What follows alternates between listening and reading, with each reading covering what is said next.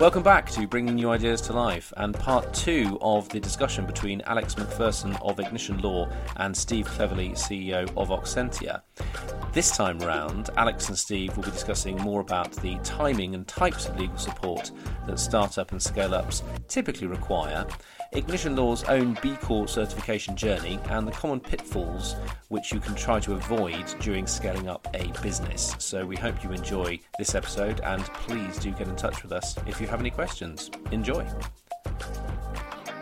It's interesting for us to reflect on when we wish we had sought legal advice, and it's probably the answer is always a few weeks ago.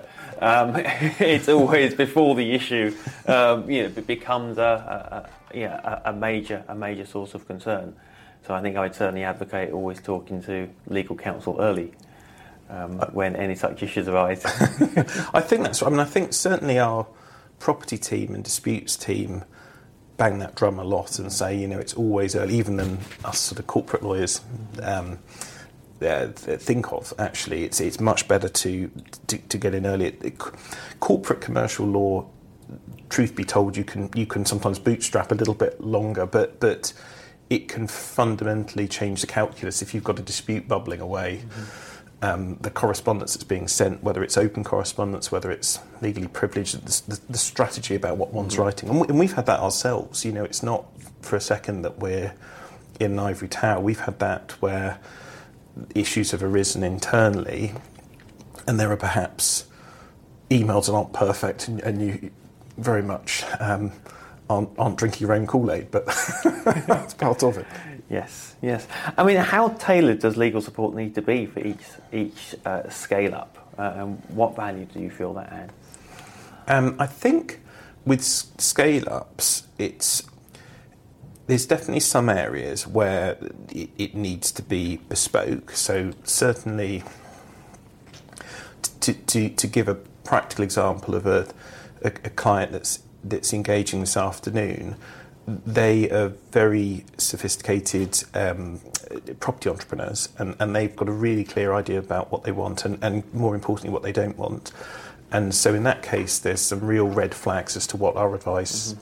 Has, has to be. And, and to be specific, they've got their version of what constitutes a good joint venture agreement. And it's really important that mm-hmm. even if our house view were to differ, that we listen to them and and, and, and, and respect their, their views because they're moving law firms as a result of that perhaps not happening before. So, very bespoke in, in that instance, even if it's not the world's most complicated piece of advice, it, it, the, the, client needs to feel listened to and actually that their commercial decisions are, are, are paramount.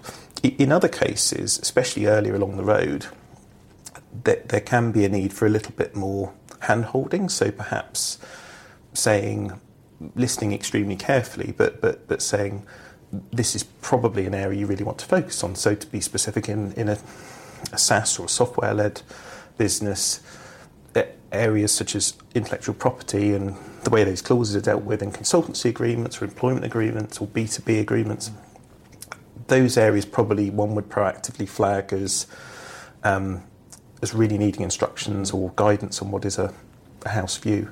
But there are other areas such as confidentiality agreements or, um, or, or, or, certain regular commercial agreements, even some areas of employment agreements where one can perhaps be a little bit more um, certain as to what constitutes a normal practice or a sensible view. Mm-hmm. Um, so it can be less less bespoke in those areas. Yeah, no, it's interesting, and I think you know, reflecting on the last six or seven years of our journey, um, the number of times that we've had to call upon you know Ignition Law and yourself for support, for all the way back to business transfer agreements, and shareholder agreements, um, trademarks, um, the lease on this building, HR support, or, or even reviewing our uh, terms and conditions in our in our contracts. So um, I think that legal support has been invaluable a number of times throughout the growth of our, our, our business at Oxentia. Thank you, Steve. Yeah, yeah. I, I, I, think that's right, and it's. I mean, increasingly there's there's more work we're trying to do of um, help, helping clients um, start to skill up themselves and bring things in house because that necessarily is part of the journey. So th- there's more and more work we're doing on a kind of know-how program and practical training and materials, and and also giving away some tools and templates mm-hmm. because um, bright clients, quite rightly, are wanting to bring more and more in house, and as, as they scale, as as, as Oxentia is, it's it's it's quite right that there's more house views and house template agreements going on. Um, I, th- I think one area of mutual collaboration is starting to work out with clients what constitutes the correct form for, say, an Oxentia B2B agreement, what the clauses that you would give ground on, what, what you wouldn't mm. give ground on. And, and that's, that's quite, quite an interesting area where clients more and more are um, recording things in house. So we, we won't give an, an uncapped indemnity or we limit our liability or our terms of termination. We're very careful on. Um, and, actually, that's an area where more and more that can, that can migrate in house to mm. keep a handle on risk, really. Yeah, yeah, it's, it's interesting. Um, one, one thing you touched on earlier um, was around the, the structure of, of, ignition law, and did you mention you're transitioning now to, to, to be a B Corp?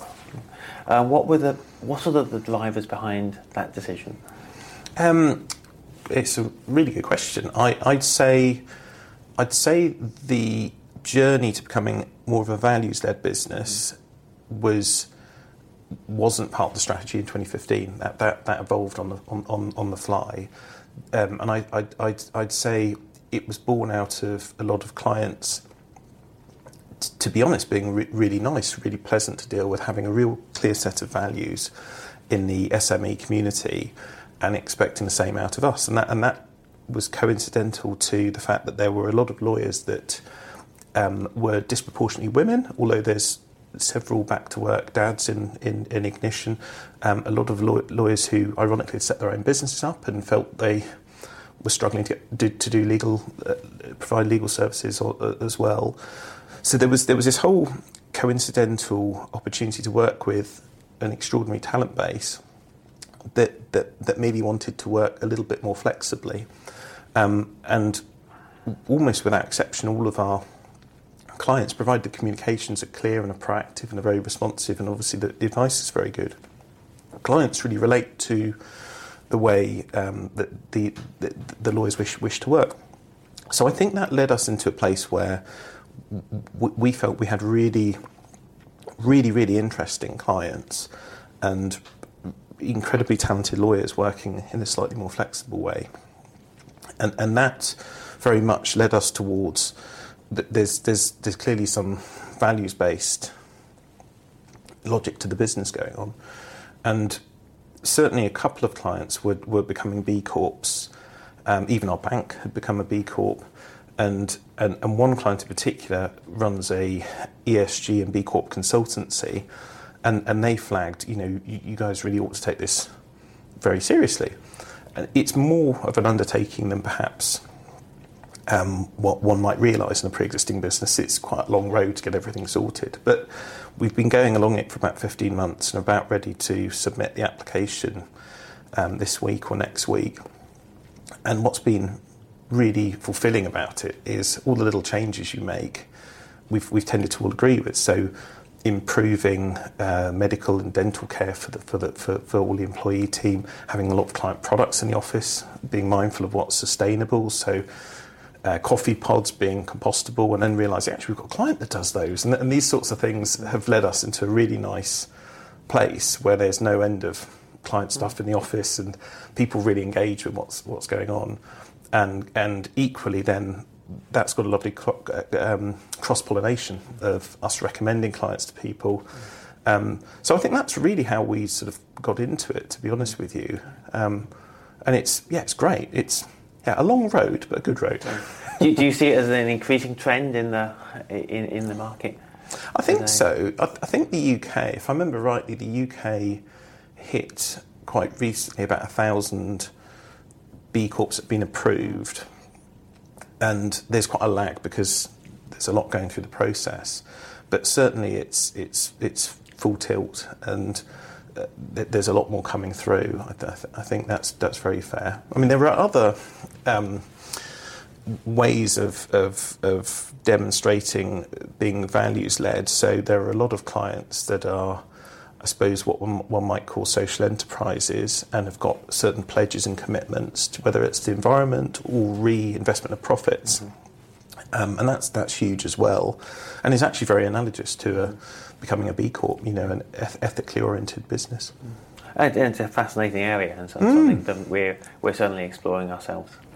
So yeah, I guess the question around um, pitfalls, actually, Alex. Um, what, what are the common pitfalls that you, you see clients coming to you with as, as they undertake their scale-up journey? Are there any common themes that you? you Yeah, th- there are, and we've definitely got a lot of them wrong ourselves as well, um, and, and, and learnt the hard way on them. I mean, I think there's two things. There's probably a raft of recurrent pitfalls, and then there's also it being a tougher environment uh, at the moment economically, which which is also leading to some very clear pitfalls um, to, to avoid.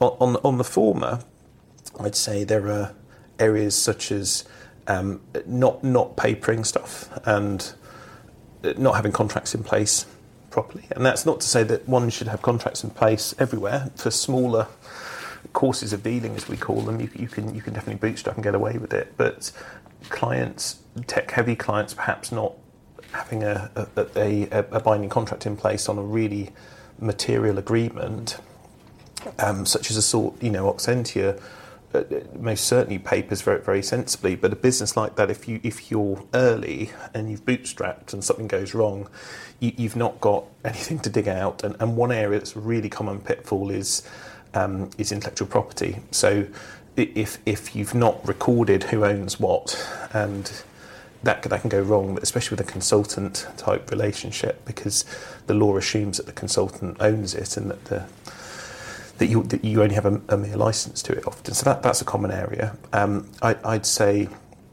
um, with, with employment, not recording employment contracts properly is is, is key. Um, I, I'd say funding rounds, people. And, and this brings us on to the second part where there are more pitfalls in a trickier environment. Um, early stage entrepreneurs in in businesses that, that are perhaps more reliant on lots of funding rounds than Oxentia or us, um, taking quite aggressive terms is is really tricky. Um, and we've seen this quite recently with with, with, the, with the business that um, instead of perhaps also interrogating their investors, that's Series A, post seed Series A, they've acquiesced to quite punchy terms. So losing control of the board, um, accepting what we call down rounds. If, if the valuation doesn't keep going up, uh, the, the investors gobble up more and more of the shares and the control. Um, using quite aggressive debt, where one can um, be beholden to a debt instrument if, if, if there's a breach or a default. Those sorts of things are more um, are are very tricky pitfalls that you see more in a recession, where um, where one often the startup or the scale up at an earlier stage needs to negotiate very hard and, and remember that that it's a two way relationship and it's important investors are going to hopefully follow on and be there in a Mm. loyal way for, for the course rather than just getting through an early stage round and then being e- exhausted. Um, uh, so I th- so I think that um, yeah that's a key area. That's, that's very interesting, and, and I guess the analogy people tend to use is starting or entering a business is a bit like getting married. Mm. You, you go in, you're all excited, you don't necessarily think what, what could possibly go wrong. That's right. And uh, I guess it, it's taking that legal advice very early on to think of, of the what if Yeah. circumstances. I think it's a really good, it's a really really good point, Stephen. I think um, even if even if early stage clients, this happens quite a lot, uh, decide "Look, we're not ready for legal spend. Boot, boot, bootstrapping and, recording a um, back of a cigarette packet recording of it, it, it, those are quite interesting to see sometimes because early stage entrepreneurs have often thought of everything they've got a really good relationship where they've said look if we fall out or if we're going separate ways this is what will happen and in a funny old way that's that's often as good as a, a legal document and it's and it's something that certainly with earlier stage business we try and share documents and guides they can be informed to mm-hmm. to at least have that discussion because if you've had that chances are you'll be better placed should something not not go according to plan Yes, very, very invaluable advice for, for many of the, the spin outs and startups and entrepreneurs that we, that we work with ourselves. So, with that, Alex, I'd just like to thank you very much for your time this afternoon and for sharing your valuable experience with us. Thank you, Steve. Thanks so much for having me in your beautiful offices in lovely Oxford. Thank you very much. Thank you. Thank you very much. We hope you've enjoyed this two part exploration of startup and scale up businesses and the legal support they require during their growth phases. If you have any questions, then please do get in touch with us at ideaspod at oxentia.com. That's ideaspod, all one word, at oxentia.com. And we'll get back to you as soon as we possibly can. Thank you very much for listening. Take care and bye for now.